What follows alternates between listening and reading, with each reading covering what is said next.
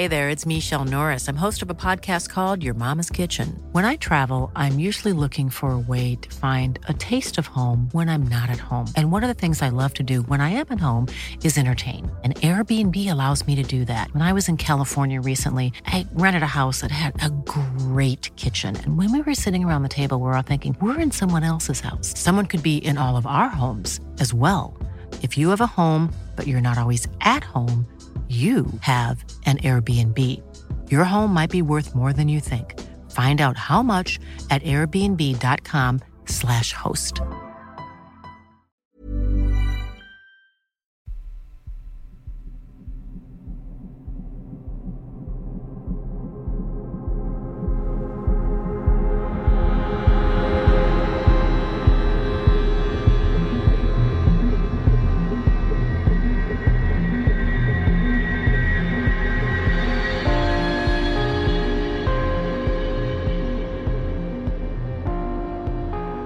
And welcome to mini episode 245 of Real Life Ghost Stories. And I have two spooky stories for you today. And the last story comes from the 9th of December 2022. And story number one comes from Amelia. It was incredibly exciting to hear my story on 31 Days of Terror 2022, day 11. My stories were about my Poppy, who is an empath, the darkness that walks through my house at night, and my possible precognition, which let me know when my childhood sweetheart left this world in a car accident. I wanted to write in again with some developments and a new story or two. I mentioned in that previous story that at times I can still feel the presence of my deceased soulmate. It can be as simple as smelling his cologne around the house or a ray of sunshine as I walk past a window when I'm feeling especially blue. Now, this may be a coincidence, but maybe not. The day I listened to my story being read out, I was driving to Canberra, which from where I live in Sydney is about a three hour drive. Normally an easy drive as it's mostly highway, but on this day it was terrible weather with heavy rain and windy as heck. As you can imagine, it was quite dark, so even though it was lunchtime, I had my headlights on and visibility was still shocking. However, as Emma was reading the section of my story where I talk about the times where I still feel my husband, there was a gap in the rain and a very bright beam of light broke through the clouds and shone into my car. I could feel the warmth of the sun, and even though listening to the story was making me feel a bit emotional, I had to laugh out loud for the joy that I instantly felt. This ray of light then dissolved back into rain and clouds, but only after the episode had finished a few moments later. Now, this may have been a coincidence, but I like to think it was just another example of how he is still supporting me even though he cannot be with me. When this episode aired, I hadn't mentioned writing in to my sister, who is also a fan of the podcast. Hello, Percy, who will get a thrill from being mentioned by name and relieved that I used her nickname rather than her full name. While she said she enjoyed the story, there was one bit that stood out to her. At the end of my story, I apologised for my stories not being very scary and said that the reality for me is that the paranormal isn't always scary.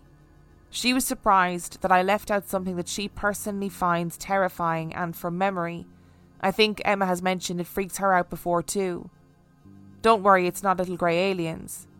For as long as I can remember, every now and then I see something very out of the ordinary. I'll be in a crowd of people, such as a shopping centre food court at lunchtime on a Saturday, at the pub on trivia night, or at the dog beach on a beautiful Sunday afternoon and I swear I glimpse myself. Not a reflection of myself, but a person amongst the group that looks exactly like me. She has the same face and is always the same age that I am. I suppose you could say a doppelganger. But even creepier is that she doesn't wear the same clothes I am wearing at the time and sometimes doesn't have her hair the same, which is how I know it isn't a reflection. She has never been close enough for me to speak to, but she is always looking straight at me. Sometimes, if I look away, she is gone when I look back, but other times she is still there. She also doesn't seem to be interacting with the people around her either. As I mentioned in my previous story, I've never been diagnosed with any condition that includes hallucinations, and my sister has also seen her twice. On both occasions, in fact, she was the one who drew my attention to her. So, as Emma always says, I take great comfort in the validation that my sister has shared this experience. I mentioned the dog beach before in the example scenarios because I think my dog has also seen her. Shout out to my Great Dane Tiny. As we were walking down the beach, my dog ran into the waves chasing birds, which is his favourite part of the beach. As he came back onto the sand, having failed yet again to take flight to chase the seagulls, he looked down the beach to where I had just seen my double, about 50 metres from where I was standing. Without hesitation, he started sprinting towards her, surely worrying that I was walking off without him. In panic, I screamed his name, instantly afraid of what would happen if he reached her. Thanks to an excessive amount of recall training, at the sound of his name, he slowed and turned to where I was actually standing. Confused, he looked back at my double and then sprinted back to me. As he reached me, we both looked back to where my double had been and she was gone. His heckles were raised and he was growling as his eyes were darting around.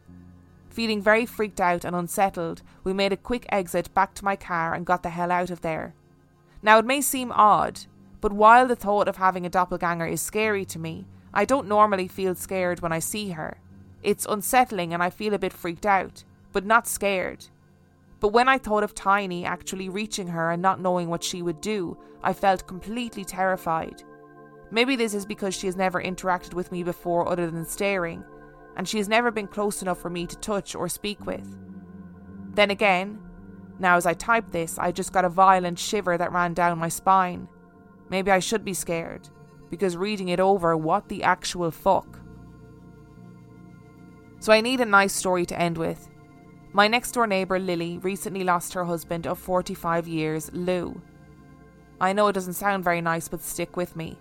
Lou died from a heart attack, the third he had in his lifetime. A heavy set man all his life with not the healthiest lifestyle, he used to always joke that his ticker was as healthy as a horse. Admire Rakti, to be exact. Just for some context, Admire Rakti was a thoroughbred horse that died of a massive heart attack after finishing the Melbourne Cup in 2014. The Melbourne Cup is an annual 3,200 metre horse race here in Australia that is referred to as the race that stops the nation. However, like all horse racing, the toll this takes on the horses themselves is in some cases dire, with seven horses, including Admire Rakti, dying or needing to be euthanized in the last decade following the race. It's this sombre fact which my neighbour was alluding to in this joke about his heart. Now, I'm quite close with these neighbours, Lily and Lou, as we first met at a support group for families of deceased veterans. My soulmate was an active serviceman when he was killed, and their son died in Afghanistan. This was before I moved into my dream home, which ended up being right next door to theirs. They were incredibly generous people who always made me feel welcome in their home. A few days before Lou's fatal heart attack, I'd been over at their house for a barbecue and beer session. Lily had mentioned to me that she had been having dreams that Lou was going to have another heart attack, but always woke up before she knew if he was okay. Knowing about my precognition tendencies, she asked me if I had any similar dreams. The truth was that actually, yes, I had been having dreams too about Lou having a heart attack. My dreams, however, were far more detailed than Lily's and always ended with confirmation of Lou's passing. This conversation went on for only a few minutes before Lou put a stop to it, jokingly calling us both witches for discussing his death so freely in front of him. He then said, Maybe I would have the last laugh and just go ahead and die. While this joke may seem in poor taste and we may seem cruel for this discussion now, the truth is that Lou had always had a dark sense of humour and freely joked about his heart condition. See previous Admire Rakti joke for proof. He was honestly one of the funniest men I've ever met, very quick witted and sarcastic, so jokes of this nature were right up his alley. On the day of his passing, Lou had stayed at home from golf because he wasn't feeling very well. Nothing specific, he just felt off. He had insisted, however, that Lily still go and teach her painting class at the local senior citizens club. When she returned home two hours later, Lou was sitting in his favourite chair and looked as if he was sleeping. The doctor believed that he must have had his heart attack at approximately 10:30 just as Lily was finishing up her class. Now while this was tragic, what makes this a nice story is that two seemingly random things happened just at the moment of Lou's suspected passing. Lily was playing music during her painting class, and she remembered distinctly that she was wrapping up her class and the song They All Laughed, written by George and Ira Gershwin, came onto the speaker. It was the version recorded by Ella Fitzgerald and Louis Armstrong, which is one of her and Lou's favourite songs. It talks about love overcoming all those that would doubt it, with the line at the end of each chorus being, Who's got the last laugh now? If you don't know it, look it up, as it's actually a super sweet song. And this version was the song Lily and Lou had as their first dance when they were married. Once the song was finished, as Lily was remarking to her students how much she loved that song, her phone beeped with a voicemail from a private number. This was odd, as her phone had been in her pocket and she hadn't heard it ring or felt it vibrate until the voicemail came through. The message is mostly static sounding, almost like white noise, until quite clearly you could hear a voice say, Last laugh, and chuckle. The message then goes silent until it cuts out. Lily still has this voicemail, and we believe this was Lou's way of saying goodbye in his own unique and typically comical way, maybe even reminding us two witches of the joke that he made that other night. And whenever Lily and I get together now for what we renamed Witches and Wine sessions in honour of this joke, we always listen to this song, and I think I'll go put it on now. No, stop, Amelia, my heart.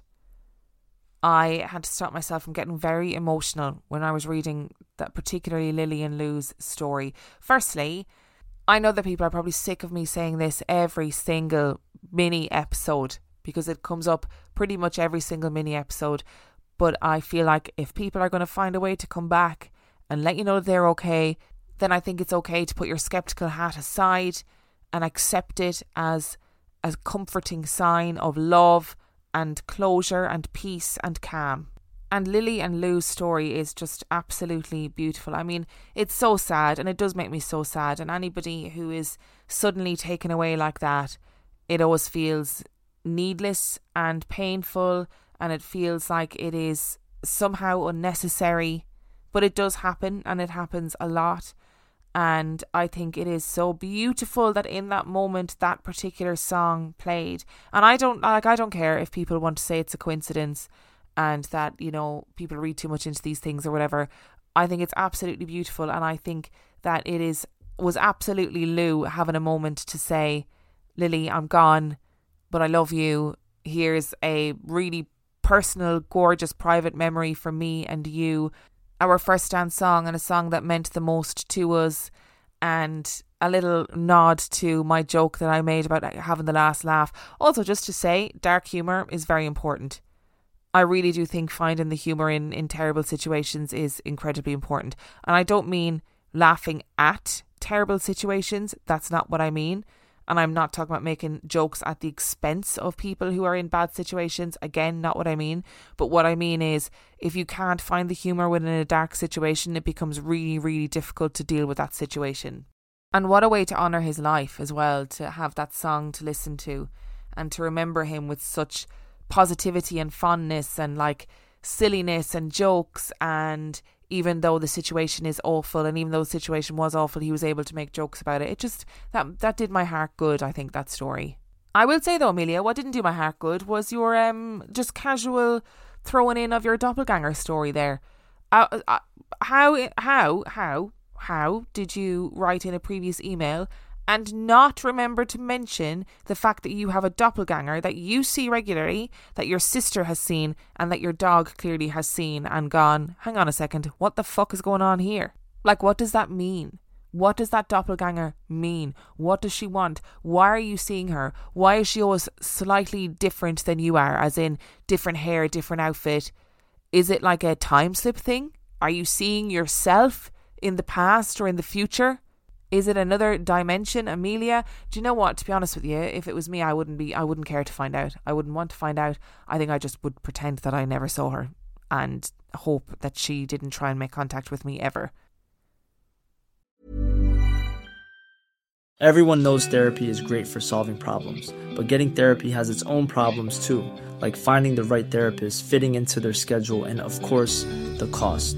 Well, BetterHelp can solve those problems. It's totally online and built around your schedule. It's surprisingly affordable too. Connect with a credentialed therapist by phone, video, or online chat, all from the comfort of your home. Visit betterhelp.com to learn more and save 10% on your first month. That's BetterHelp, H E L P. Burrow's Furniture is built for the way you live. From ensuring easy assembly and disassembly to honoring highly requested new colors for their award winning seating, they always have their customers in mind. Their modular seating is made out of durable materials to last and grow with you. And with Burrow, you always get fast, free shipping. Get up to 60% off during Burrow's Memorial Day sale at burrow.com slash ACAST. That's burrow.com slash ACAST. burrow.com slash ACAST. And story number two comes from Kathryn, and just to say that this story does talk about suicide. My experience happened back in 2003 or 2004. I had just moved into a flat with my then boyfriend. The first day we got the keys, we went to go and have a look around to see what furniture we would need for the place. The moment we opened the door, we noticed the place was incredibly hot, and I mean like we had just walked into the Bahamas hot. We made our way down the hallway from the front door, with a bedroom on the left and the right, then the living room on the second door to the left, bathroom second door on the right, and then finally the kitchen straight ahead of us. We walked into the living room to find that the gas fire was on as high as it would go. Okay, I thought maybe the landlord had been in before us to check it was working and forgot to turn it off, but I had a weird, almost uneasy feeling the entire time we were there. I also noticed that all of the rooms had locks on them, my boyfriend said that the landlord had rented the rooms out individually before us and never got around to taking the locks off, which I thought fair enough. We moved in a few days later, and again the first few nights I had this uneasy feeling. I brushed it off as being away from home and not much else. So the months passed by without any incident, but then I started to notice little things, like I would always feel like I was being watched when I was on my own in the flat. We then got our first cat, Felix, and from the first day, if we were in our bedroom, he would stare like he was watching something that wasn't there, sometimes even chattering as if he wanted to get to something. Creepy, but as this was my first cat, I chalked it up to normal behaviour. There was one day I remember being in during the day on my own, cleaning in the living room, when out of the corner of my eye, I caught something falling off of one of the shelves. I went to check it out, and it was a CD, now, from what I remember, it hadn't been in a particularly unstable spot. Weird, but again I brushed it off. I continued on with what I was doing and went through to the kitchen when out of nowhere the stereo in the living room came on. But it came on with the volume up at its highest, which is something we had never done being in a flat. To say I jumped would be an understatement. I quickly turned it off and checked to see where the remote was, in case the cat had somehow managed to sit on it and turn it on but the remote was sitting on top of the stereo. A weird, uneasy feeling came over me, and I brushed it off as quickly as I felt it, telling myself that it was just a power surge and nothing else. Things continued to fall off the shelves, and the stereo turning itself on any time I would be on my own. I began to not want to be on my own after a while. There was one night we had some friends over for some drinks. We were all sitting around the living room having a good time laughing and joking when out of nowhere again a full pile of CDs fell off the shelf. I'm talking like seven or eight. I wasn't the only one to see it this time, though. One night, my boyfriend and I had switched sides on the bed, with me now sleeping closest to the door. I fall asleep pretty quickly, but I started to have what I can only describe as a lucid dream, something I had never had and never have had since. I remember knowing I was sleeping but being completely aware of what was happening. I knew I was in my bed, but I could hear someone coming up the stairs to the front door. I heard them take keys out and put them in the door, unlocking it, and coming in and closing the door behind them. They then made their way down the hallway to our bedroom. While I could hear this, I could also see it happening as well, but I could only see their legs. Then they came into our room and stood at the side of the bed, the side of the bed where I was. By this point, I was no longer sleeping. I had willed myself awake but I couldn't bring myself to open my eyes. I could still feel them standing behind me, watching me. I could feel my heart pounding and the blood rushing past my ears. I forced myself to open my eyes and look in the mirror that was on the side where my boyfriend was, and nothing, no one. and as soon as I had done this, every feeling of dread or heaviness lifted immediately. Safe to say, I didn't get much sleep after that. The next morning, I started to tell my boyfriend about the weird dream. The more detail I was giving him, the more colour drained from his face. He asked me to stop as I was freaking him out. I thought a little sympathy would have been nice, as I was the one who had had the awful dream. Not much else really happened after that, and it seemed to calm down a lot. We came to the end of our lease, and I wasn't really up for renewing it, so we decided to move out. Come moving day, we were getting the last of our things and taking them down to the car when one of my friends said to my boyfriend, Have you told her yet? I immediately asked what he meant. We got to the car, and my boyfriend turned to me and asked, You know how the flat was rented out as individual rooms? And I said, Yeah. Well, the guy that rented out our room, well, he took his own life. He hung himself over the bedroom door. He wasn't found for a couple of days. I immediately had cold shivers all over my body, full body goosebumps. Christ, I had so many things going through my head. My boyfriend then told me the reason he knew this is because he had been chatting with our downstairs neighbour, who happened to mention it a few days before I had my dream. That was the reason he freaked out so much when I told him about it. Turns out our landlady had asked him for help getting into his room and they both found him. My boyfriend had been keeping it from me so as not to freak me out anymore. I kind of had this feeling after he told me, like something clicked. It had been him I'd seen in my dream. I still get goosebumps to this day when I think about the dream or the whole situation. I often wonder about who lives there now and if they have had any experiences.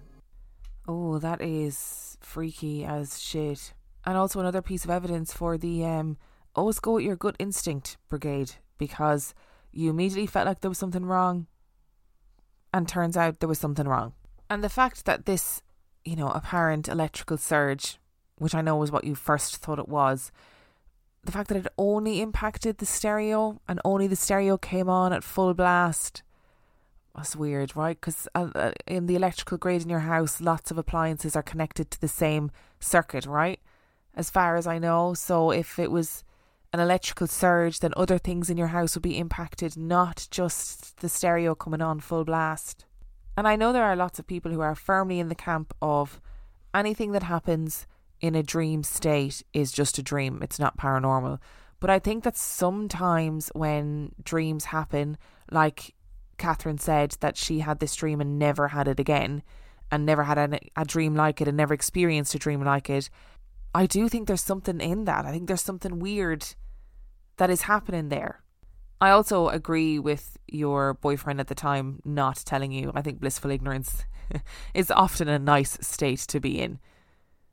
Thank you so much for listening to today's episode. Thank you to Amelia and Kathryn for sending in your stories. Remember, the last story came from the 9th of December 2022. And if you would like to send in your story, you can do so by emailing it to reallifeghoststoriespodcast at gmail.com. You can also check out the website that is reallifeghoststoriespodcast.com. And if you are desperate for extra content, you can subscribe to Patreon. That is patreon.com forward slash real life ghost stories, where for $5 a month or $2 a month, you get access to heaps of extra content, as well as every single main and mini episode completely ad free. And on that note, I should see you next time time.